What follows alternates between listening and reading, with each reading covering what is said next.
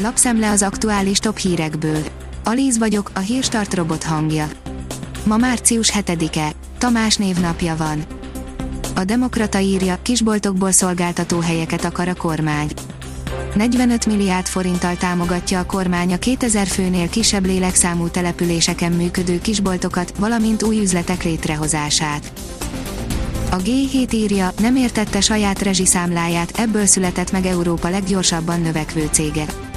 A 2015-ben elindult londoni balzöld energiát, egyszerű tarifákat és érthető leveleket ígért, azóta elképesztő méretűre nőtt, bár ennek hátulütői is voltak.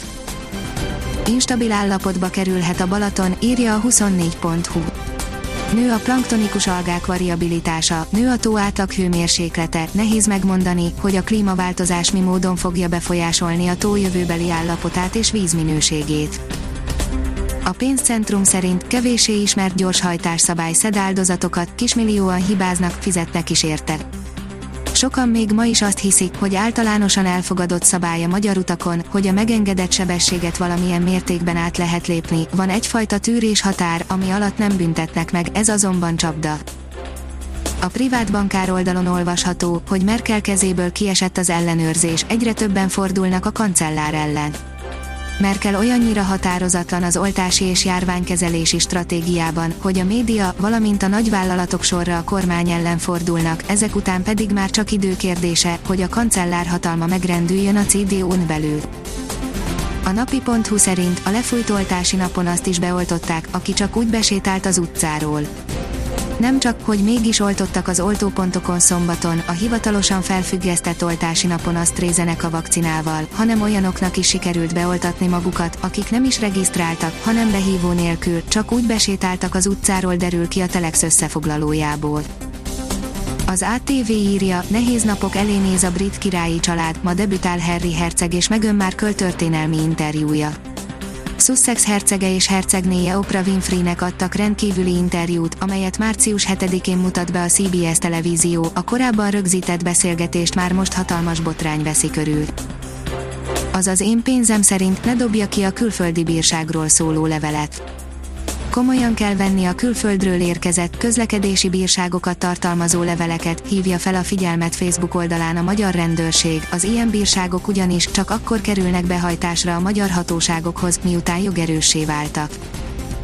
A dühöngő vírusválság idején elmentünk egy magyar egészségplázába, interjú egy kórház tervezőépítéssel, írja az M4. Igazi élőfák, robotok és nem fáradt, kedves és felkészült orvosok és ápolók, éttermek, üzletek, fitness és hotelminőség Európában van, ahol már nem állom ez, mert működik, és nem feltétlenül csak a magánegészségügyben, Magyarország is e felé halad, bár nem ilyen tempóban, az egészségplázákat tervező irodák tudják ezt a legjobban. Tovább egyszerűsödik az ekár bejelentő használata, írja a Drive Me Baby a Mabis központi nyilvántartásából már két adat megadásával automatikusan kitöltődnek az EKR bejelentőben a biztosítási szerződéses mezők. A 24.20 szerint Auschwitzig fut az egykori DK-s politikus. A DK korábbi szegedi választókerületi alelnöke azt tervezi, október 2-án a budapesti Dohány utcából indulva elfut Auschwitzig, Orosz Gábor története zsidóságról, politikáról, közéletből való kiózanodásról, ultrafutásról. A kiderül oldalon olvasható, hogy jelentős hőingás teszi próbára a növényeket. A jövő hét nagy részében is országszerte fagyni fog éjszaka, akár mínusz 5 fok alatti hőmérsékletet is mérhetünk, napközben azonban a kevés felhő és a sok napsütés hatására gyorsan melegszik az idő. A Hírstart friss lapszemléjét hallotta. Ha még több hírt szeretne hallani, kérjük, látogassa meg a podcast.hírstart.hu oldalunkat, vagy keressen minket a Spotify csatornánkon.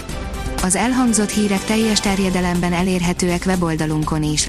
Ha weboldalunkon hallgat minket, az egyel korábbi adás lejátszása automatikusan elindul, beállíthatja, hogy az összes korábbi adás, vagy csak az aktuális tematika hírei következzenek. Köszönjük, hogy minket hallgatott!